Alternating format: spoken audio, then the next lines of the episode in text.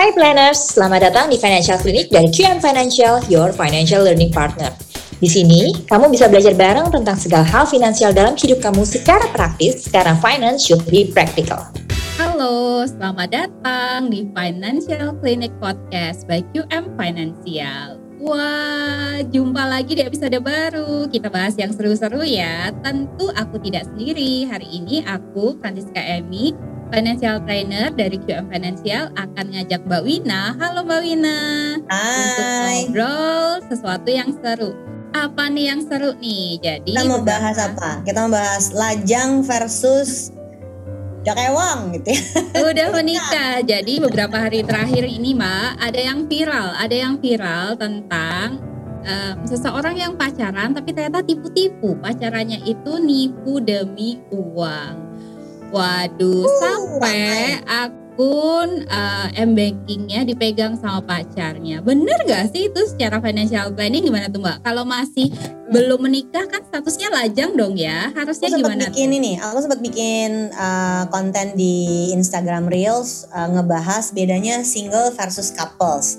Yang pertama adalah um, menggabungkan rekening boleh nggak?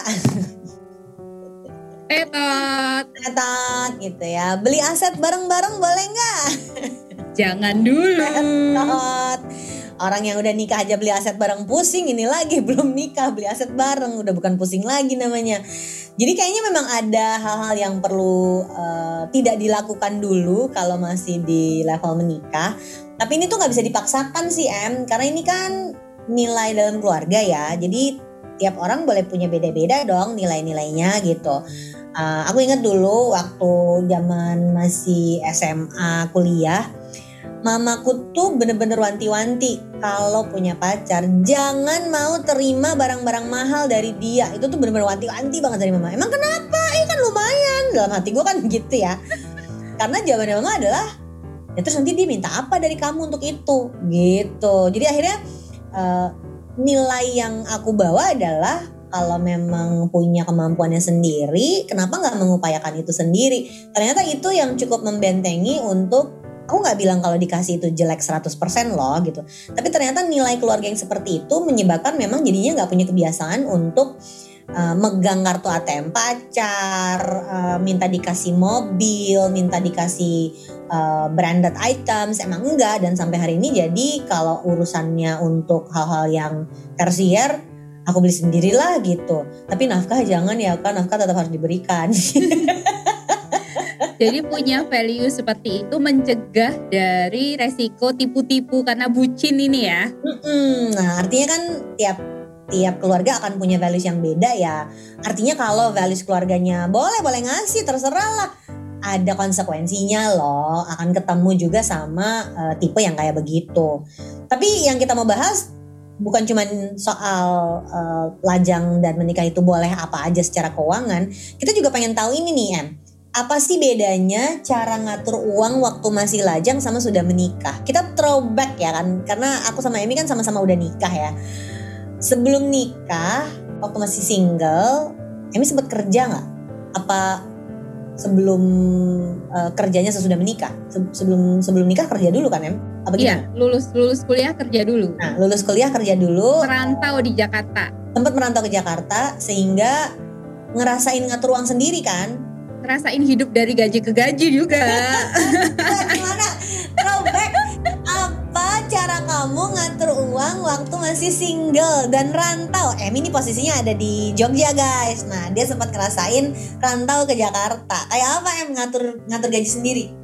Oke, dulu waktu masih lajang terima gaji ya pertama eh, yang kulakukan adalah udah tertib menabung. Aku langsung menabung. Oh rajin menabung dia. di re- rekening terpisah. Udah udah oke nih. Checklist satu menabung, checklist dua di rekening terpisah. Jadi dia terpisah dari rekening yang aku pakai untuk hidup sehari-hari. Udah bener dong ya? Terjadi dong menabung. Kemudian udah Eh, aku waktu itu belanjanya ke ITC. Mohon maaf ya, belum ada belanja online waktu itu naik busway dari Harmoni Central Busway ke ITC Cempaka Mas. Bawa uang cash kan ya, bawa uang cash, kemudian belanja belinji. Yang dibelanja waktu itu adalah karena baru pertama kali kerja ya, euforianya adalah cari kerja dong. baju kerja Ah, career iya, woman. iya. career woman ya. Jadi baju kerja terus habis habis ya duitnya habis cash yang dibawa habis harusnya gimana? Pulang dong ya duitnya habis oh tentu tidak. Aku naksir baju itu lucu. Eh, Jadi apa yang kamu lakukan tentu saja. Em, mereka itu cerdas ya si eh, si ITC ini ya mereka menempatkan ATM di setiap lantai di dekat eskalator nggak mungkin nggak kelihatan nggak mungkin nggak kelihatan Itu Jadi- strategi yang mumpuni di masa orang belum belanja online ya. Bener. Jadi yang teringat adalah, aha, aku kan punya tabungan. Jadi dengan em, ringan gitu ya, si tabungan yang awal bulan tadi udah disisihkan dari gaji, ambil aja gitu ya. Terus dipakai buat belanja. Jadi eh, akhirnya hidupnya dari gaji ke gaji karena yang udah berhasil nabung di awal dibobol di akhir gitu aja terus sampai aku ketemu QM Financial. Jadi itu waktu tobatnya waktu baca bukunya Mbak Wina yang 100 langkah untuk Indonesia yang kuat. Jadi itu 2009 gitu. Kapan nulis buku lagi Mbak? Hai, bye. Udah aja ya podcastnya ya. Gue ada utang mau nulis buku udah 10 tahun nih, geng. Oke, kalau aku eh, mulai kerja itu mm, ngerasainnya eh, so tau ya. Waktu itu kerja di Bandung, eh, ada rumah orang tua. Orang tua aku waktu itu kerja di Kalimantan. Jadi aku sama adikku tinggal di rumah itu. Jadi gratis dong, nggak bayar kos kan? Karena masih tinggal sama orang tua dan bisa pakai mobil punya keluarga. Terus eh, karena ongkosnya jadi nggak tinggi karena rumah tangganya kan masih dibayarin sama orang tua aku. Em, gajinya kan jadi nggak ada tujuan ya orang pengeluaran aja nggak ada dan di Bandung itu jarak dari kantor ke rumah bolak-balik ya bensin seminggu juga nggak ngisi-ngisi ulang gitu saking saking murah banget dan deket banget beda sama Jakarta gitu kan ya. Jadi waktu itu harusnya teorinya bisa nabung banyak dong. Nah em, kesalahan yang aku lakukan adalah so tahu satu nggak punya tujuan finansial. Dua so tahu hmm, nabungnya apa ya? Nabung dolar yuk. Buat Pokoknya keren, keren gitu tapi ya. keren. Nah ya jadi kalau kalau sekarang kalian ada yang tergoda masuk produk karena semua temen-temen ikutnya ke situ aku ikut nah kalau di masa aku dulu itu adalah kita satu lantai aku kerja di bank dong satu lantai itu anak-anak rame-rame kita nabung dolar yuk gitu itu nabung dolar zaman itu angkat telepon ngedil ke treasury guys Oke, jadi kalian bisa duga kan ini berapa puluh tahun yang lalu? Apakah ini 20 tahun yang lalu? Tentu tidak, lebih. Jadi yang kerasa betul adalah waktu eh, menikah si tabungan dolar itu kita cairin dan gak jadi apa-apa. Maka kalau membandingkan antara lajang dan menikah, yang aku rasakan waktu lajang itu kesulitan nabungnya karena nggak punya tujuan. Terus gampang ke bawah ketika teman-teman ngapain aku ikut juga deh gitu. Hanya karena aku nggak punya pengetahuannya sih sebenarnya itu. Um, padahal kuliahnya finance loh, padahal kuliahnya finance. Yang satu lagi adalah um, uh, punya kebiasaan yang ke bawah terus. Kalau ada yang bisa aku ulang, andaikan ada yang bisa aku ulang, pengennya sih di periode belum menikah itu bisa uh, nabung lebih rutin dan lebih banyak tapi pakai tujuan em jadi jadi andaikan kita bisa investasi dan nabung lebih rutin mungkin DP rumah itu akan terkumpul lebih cepat mungkin uh, kita nggak akan perlu um, apa namanya uh, ngontrak dulu tapi bisa langsung DP rumah misalnya kayak gitu. Karena begitu udah nikah ternyata kita nggak punya uang. Kita punya uangnya kami ya bukan kita kami punya uangnya tuh dari angpau kawinannya. Sebelum angpau kawinan ya duitnya benar-benar cukup buat honeymoon doang sama pe- keperluan-keperluan pernikahan yang kecil-kecil doang. So rasanya sih semua temen yang udah nikah kalau disuruh ada nggak hal yang bisa kamu perbaiki waktu lajang rasanya sih semua temen gue akan bilang gue pengen nabung lebih banyak lu gitu nggak Eh, ini nasihat dari 40 to 20 ya. Oke, Nasihat dari jadi kita 40 to kita 20. ubah topiknya menjadi nasihat dari 40 ke 20 atau 40 30 ke ke 20 ya. Aku aku bagian berikutnya 30 to 20. 30 to 20. Topiknya berubah ya, jadinya bukan tentang lajang versus menikah tapi nasihat dari yang umur 40 ke 20 sama nasihat dari si umur 30 ke dirinya umur 20. Apa misalnya Em yang kamu mau throwback waktu uh, zaman belum nikah dulu? Uh, tadi sebenarnya sudah merasakan hidup dari gaji ke gaji ya. Untungnya aku nggak lama-lama sih terjebak dalam pusaran gaji ke gaji itu. Um, kalau mau diulang gitu ya, aku berharap aku kenal rumus time value of money lebih cepat. Karena begitu udah kenal si rumus satu ini ya, kita itu bisa jadi menghitung kalau nih uh, punya uang 100 ribu sekarang kemudian rutin diinvestasikan setiap bulan 10 tahun lagi nilainya jadi berapa? 15 tahun lagi jadi berapa? Um, aku kenal rumus itu di tahun 2014 waktu ikut Quantum Magna Planning Certification. Jadi ada jeda. Mulai kita bikin kelas waktu itu ya? Ini Iya. kelas yang buat ngitung-ngitung pakai rumus gitu ya? Benar offline di Jakarta waktu itu. Jadi mulai Kamu kerja datang itu dari Jogja ya? 2009, dari iya terbang terbang dari Jogja ke. Jakarta demi ilmu ya demi demi ilmu itu gitu. Jadi ada jeda 2009 ke 2014 baru tuh kenal uh, rumusnya. Sebelum itu aku udah menabung kan udah udah bisa menabung udah bisa um, investasi tapi investasinya tuh asal nabrak gitu. Jadi ditawarin produk A ayo ya ya beda-beda tipis lah sama investasi dolar gitu ya. Jadi investasi tapi tanpa tahu tujuannya apa dan tanpa tahu kalau aku punya tujuan itu tuh harusnya produk yang pas apa ya gitu as- asal hajar aja. Tapi itu sebenarnya sudah jadi modal pertama kan. Modal pertamanya tuh kita sudah punya kebiasaan untuk menyisihkan uangnya untuk masa depan. Jadi aku Ya. penyesalannya kalau bisa tahu rumus itu lebih cepat, eh, rasa-rasanya sama sih. Rasa-rasanya bisa mencapai eh, tujuan-tujuan finansial dengan lebih cepat juga. aku mungkin eh, kalau ada yang bisa aku throwback eh, em, tadi selain nggak sok tahu dan ikut-ikutan doang sama teman-teman ya mungkin itu berguna di temen aku ya berhasil ngumpulin dolar. Yang aku waktu itu juga nggak banyak yang aku setorin jadi akhirnya setelah beberapa bulan eh, menabung dalam dolar fungsinya nggak gitu berhasil. Kalau di aku mungkin teman-teman aku ada yang berhasil. Tapi kalau boleh throwback lagi waktu itu mungkin eh, akan lebih banyak diskusi dulu sih sama pasanganku gitu sama sama pacar waktu itu yang sekarang jadi suami Eh, sebenarnya kita tuh mau gimana sih nanti kalau udah nikah? Karena yang terasa betul adalah begitu nikah mau tinggal di mana? Dan kayaknya ini sering banget jadi diskusi yang terlambat. Eh, yang penting cinta dulu keluarga udah em, sepakat dan suka yaudah deh segera akan menikah. Begitu udah nikah baru mikir kita mau tinggal di mana? Oh kita ternyata tinggalnya di rumah mertua. Aku nggak mau tinggal di rumah mertua.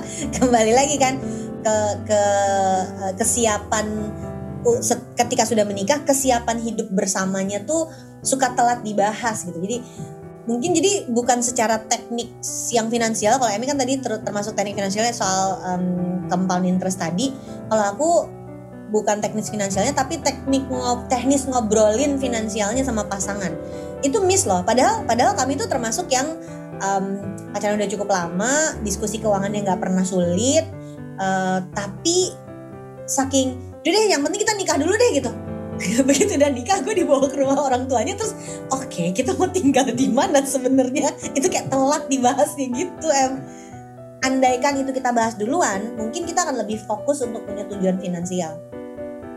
Oke, jadi ada masa transisi dari lajang, kemudian sebelum menikah ada persiapan menikah dulu ya. Ini fase ini yang suka kelupaan ya.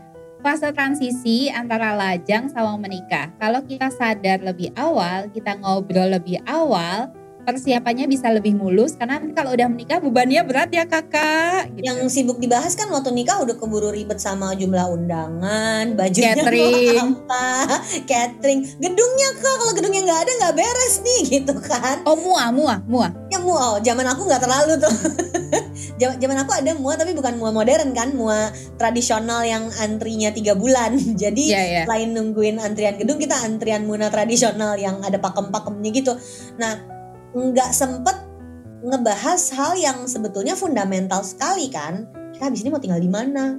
Bayangin aja udah nikah baru. Oke aku disuruh tinggal di kamarnya dia.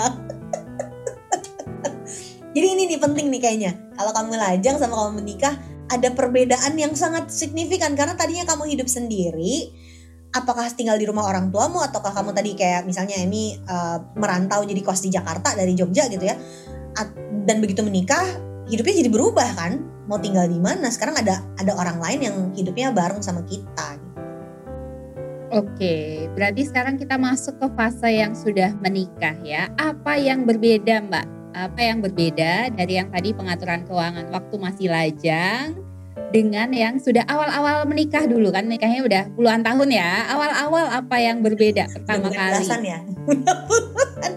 um, ada apa ya?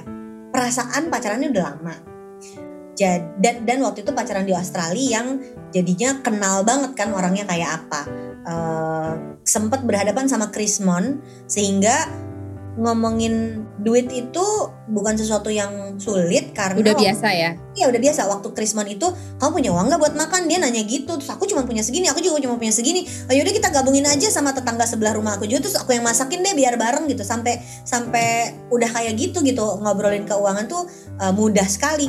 Tapi ternyata begitu menikah itu hidup bersama itu aku ngerasain mungkin tiga tahun pertama ya itu adaptasi yang uh, super berat karena nggak ngerti gitu. Nih ini orang maunya apa sih gitu. Nih, nih padahal nih um, apa ya kan beda ya. Uh, walaupun waktu itu tinggal di luar negeri um, uh, punya pacar gitu tapi nggak tinggal satu rumah kan. Nah begitu kita begitu kita menikah tinggal satu rumah dan di periode itu kemudian aku hamil dan melahirkan dan berhenti kerja dunianya tuh berubah total. Jadi jangan berharap waktu menikah tuh tiba-tiba semuanya bunga-bunga dan gelap. Ada celing-celing konfeti gitu. Enggak ternyata uh, adaptasi hidup bersama itu yang menurut aku susah banget. Karena tahu-tahu tanggung jawab untuk bayar listrik, tanggung jawab untuk makan, tanggung jawab untuk ngurus rumahnya itu ada di tangan kita bersama dan gak ada orang lain. Uh, aku ngontrak dulu sih waktu itu ya. Uh, setelah tiga bulan di rumah mertua pindah kontrakan dan di kontrakan itu baru. Ternyata sekarang semua ini aku yang harus ngurusin.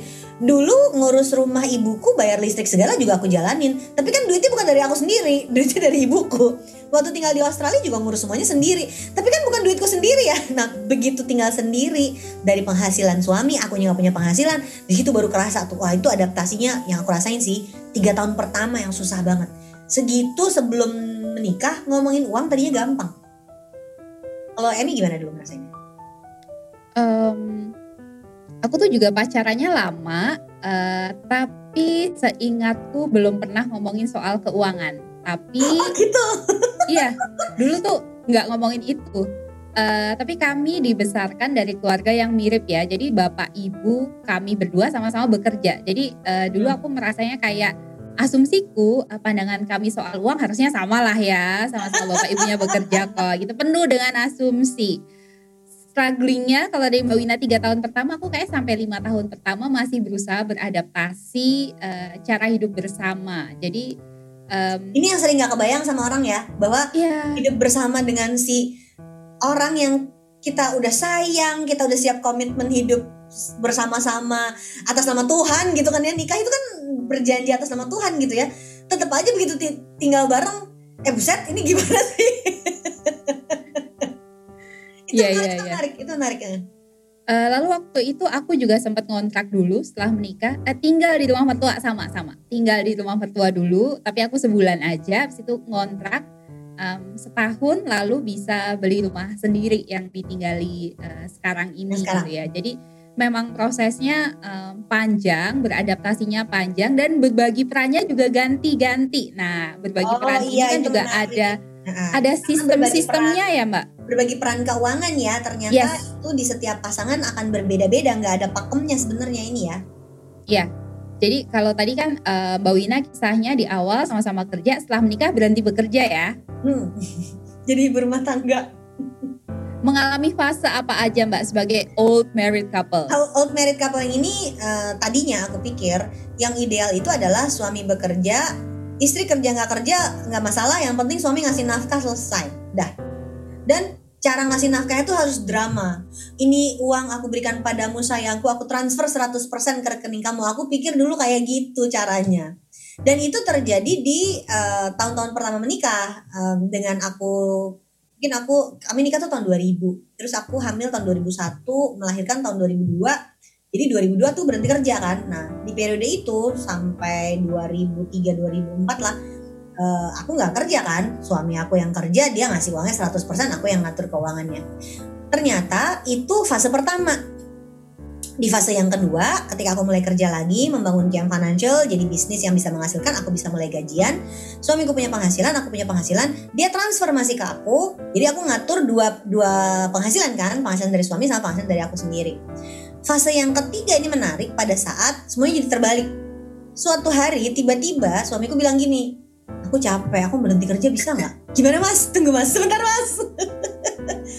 itu tuh uh, takut sih sebenarnya em. Karena selama ini si pernikahannya itu um, selama lebih dari 10 tahun waktu itu dibangunnya dengan fondasi suami adalah pemberi nafkah utama titik gitu kan? Tiba-tiba ini kita switch role. Aku yang berpenghasilan ada sih sebenarnya suamiku tuh walau jadi dia tuh berhenti kerja untuk bikin bisnis dan dia janjinya adalah tiga tahun pertama membangun bisnis itu nggak akan ada penghasilan tapi dia punya aset-aset yang bisa menghasilkan dan menggantikan sebagian dari gaji terakhir dia jadi bukan aku cowok nggak dikasih bantuan sama sekali tapi ya nggak nyampe 50% dari penghasilannya uh, waktu dia berhenti kerja tuh. Tapi ada dari aset-aset ada restoran yang menghasilkan, ada apartemen yang disewakan, ada surat berharga yang ada kuponnya. Nah, di periode itu terbalik. Jadi ternyata aku yang berpenghasilan suamiku nggak berpenghasilan.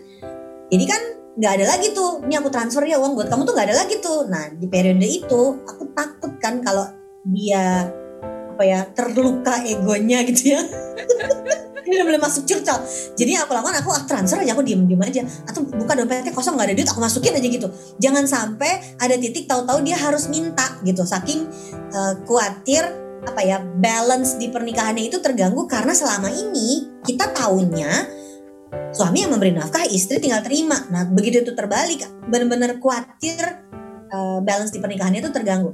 Di periode yang keempat saat dia udah berpenghasilan jauh lebih baik daripada uh, sebelumnya ternyata nggak balik jadi transfer duit em Oh lupa, lupa harus diingatkan lupa, lupa. ya. Atau mungkin udah keburu tua kita sama-sama, ah, ya udahlah gitu ya. Udah nggak sedramatis waktu 20 tahun lalu. Ini sayang aku berikan nafkah padamu gitu ya. Sekarang udah nggak ada penghasilan. Oke, okay, kamu mau bayar yang mana? Aku bayar yang ini. Oke, okay, aku bayar ini, kamu bayar ini. Oke, okay, gitu. Bagi tugas ya. Jadi bagi tugas aja. Eh, dia punya penghasilan dia bayar yang mana, aku punya penghasilan aku bayar yang mana. Akhirnya ternyata um, tidak ada satu rumus yang paling ideal untuk dipakai oleh pasangan suami istri saat berbagi peran ngatur keuangan. Karena ternyata bahkan aku untuk 21 tahun menikah itu ada empat fase yang berubah terus dan kita nggak tahu ke depannya akan ada fase lain lagi apa enggak.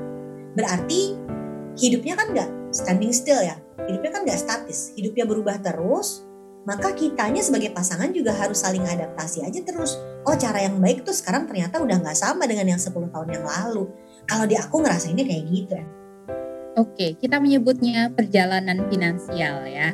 Financial life journey kita Yes.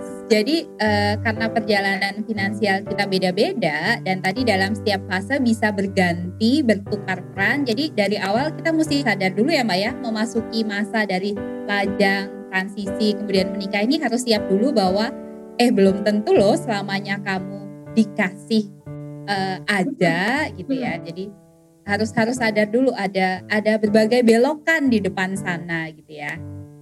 Hmm, dan dan menarik bahwa ternyata eh, nggak uh, ada satu yang harus kayak gini ya gitu. Ya ya.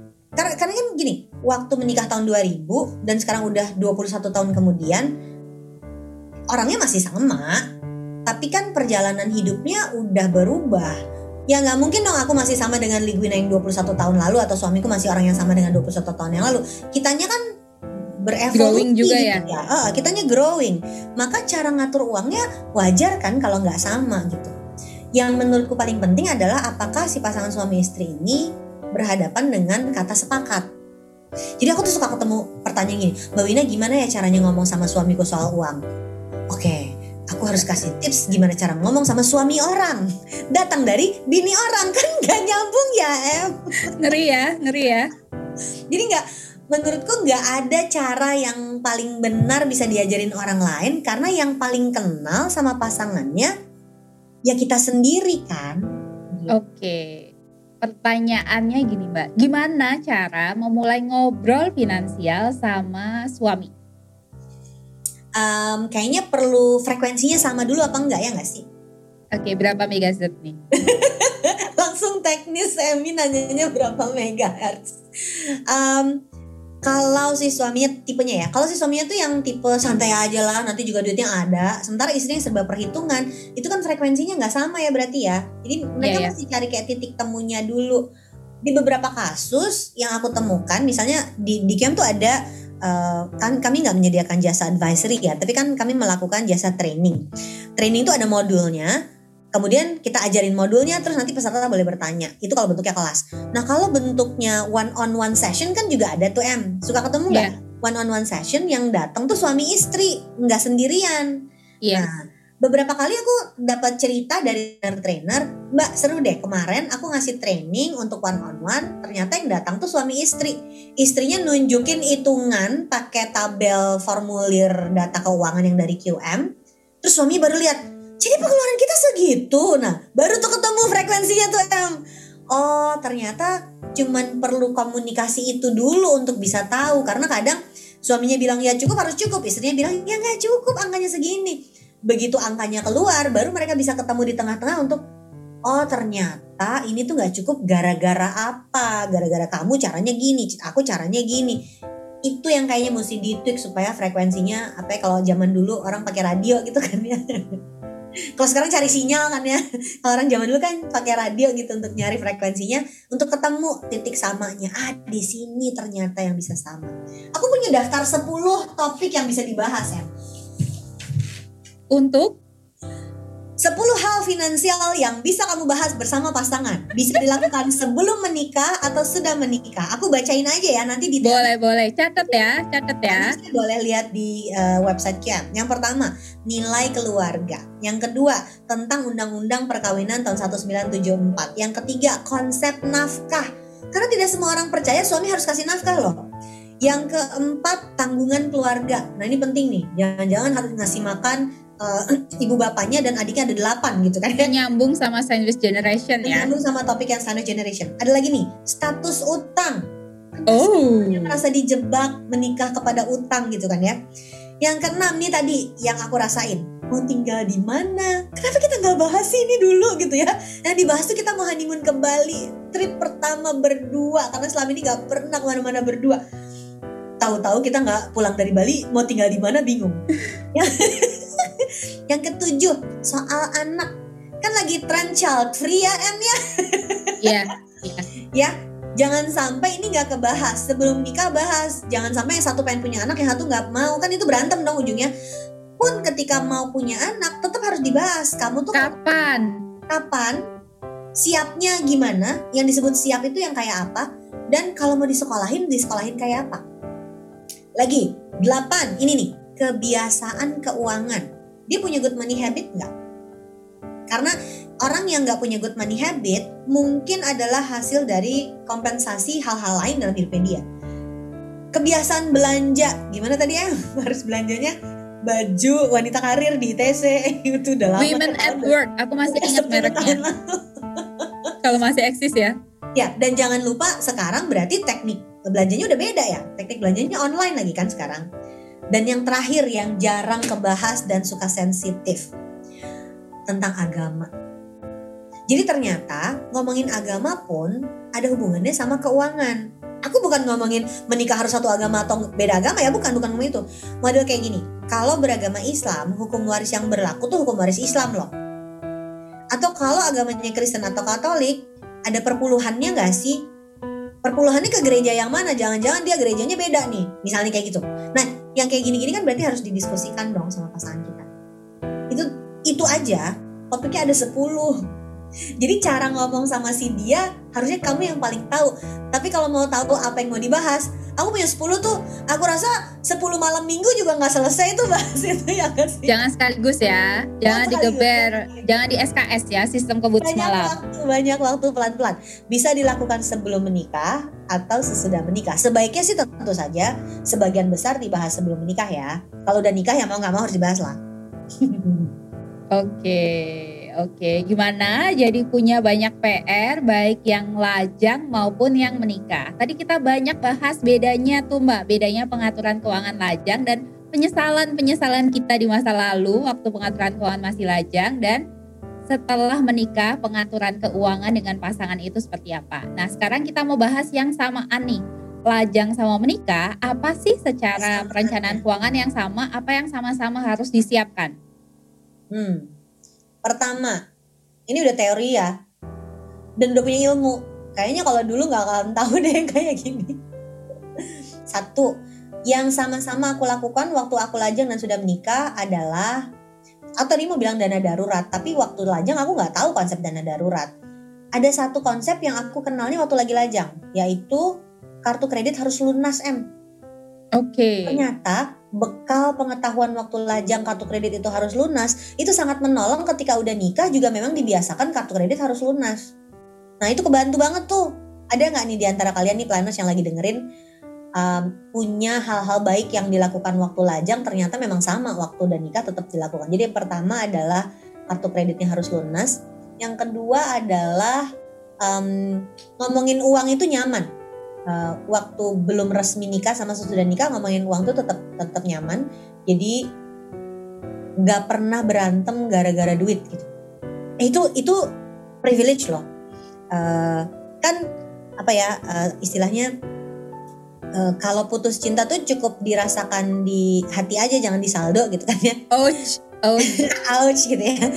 Ini kata-katanya Yasmin nih aku aku nyolong kata-katanya Yasmin aku masukin ke dalam reels. Um, tapi buat keluarga aku, teman, saudara yang pernah ngerasain bercerai, um, dia recovery dari bercerainya itu Eh, lebih cepat daripada recovery dari marahnya dia karena asetnya harus berantem karena harus rebutan aset.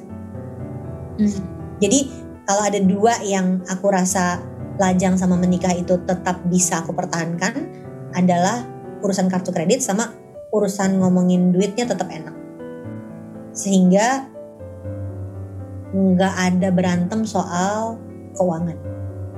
Dan itu ternyata buat teman-teman aku dan saudara-saudaraku yang pernah ngerasain bercerai Win itu tuh privilege banget Win karena ternyata ketika kita berpisah sama pasangan ngomongin duit itu lebih lebih keras gitu ya uh, lukanya tuh lebih dalam buat dia dibandingin soal harus berpisahnya dia bilang gitu karena ternyata urusannya panjang ke belakang gitu sampai ke hukumnya sampai ngurus ngomongin ke anak dan lain sebagainya.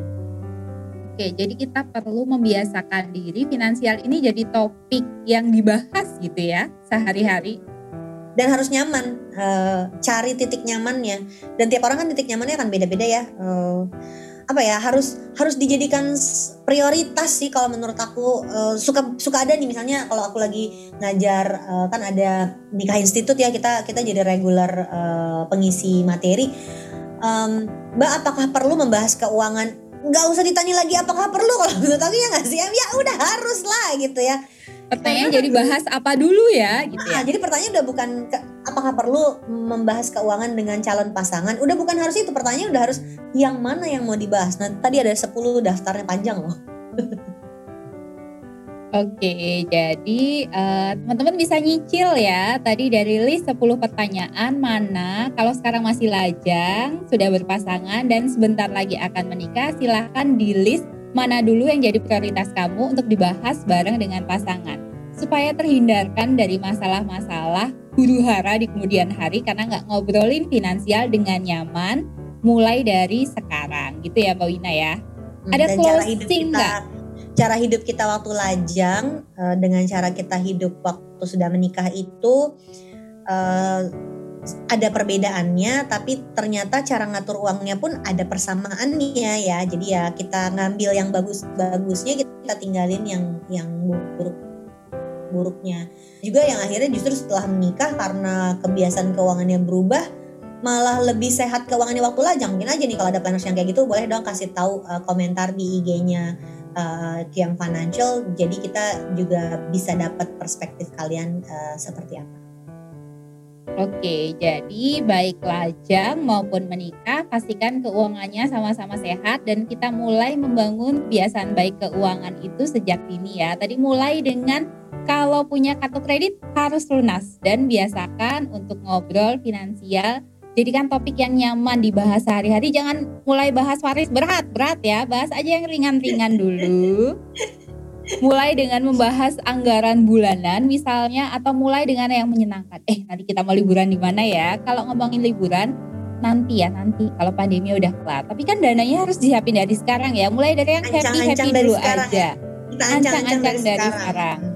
Emi kalau liburan mau ke mana ya? Aku staycation Kenapa? aja dulu di Jogja. Karena karena punya tujuan finansial lain yang lebih prioritas. Ya itu, aku langsung ngorek-ngorek. Renovasi itu kayaknya masalah semua yang udah menikah dan punya rumah sendiri. Uh, ketika kita bandingin lajang sama menikah, ternyata ada satu penyakit orang yang sudah menikah dan punya rumah adalah maunya renov loh. Tapi itu masalah yang beda lagi sih. Itu nanti kita bahas cari cari topik yang lain ya. iya, jadi perjalanannya tuh panjang. Kalau galaunya dari awal kan mau punya rumah, udah nih, udah udah punya rumahnya, mau renovasi, udah renovasi. Abis itu rumah kedua, rumah keduanya mau direnovasi juga jadi rumit ya rumit abis itu mikirin rumah pensiun nggak abis abis itu lebih bahaya daripada beli rumahnya iya karena batas saya langit lebih bahaya ya. dari beli rumahnya karena nggak selesai selesai batas saya langit ada batasnya Oke, okay, oke. Okay. Jadi kayak kalau kita bahas lajang versus menikah nggak habis-habis ya, karena perjalanan finansial kita panjang dan mari beradaptasi menyesuaikan diri dengan setiap tahapan kehidupan kita. That's a wrap untuk Financial Clinic Podcast episode kali ini. Sampai jumpa lagi di episode podcast selanjutnya. Dadah!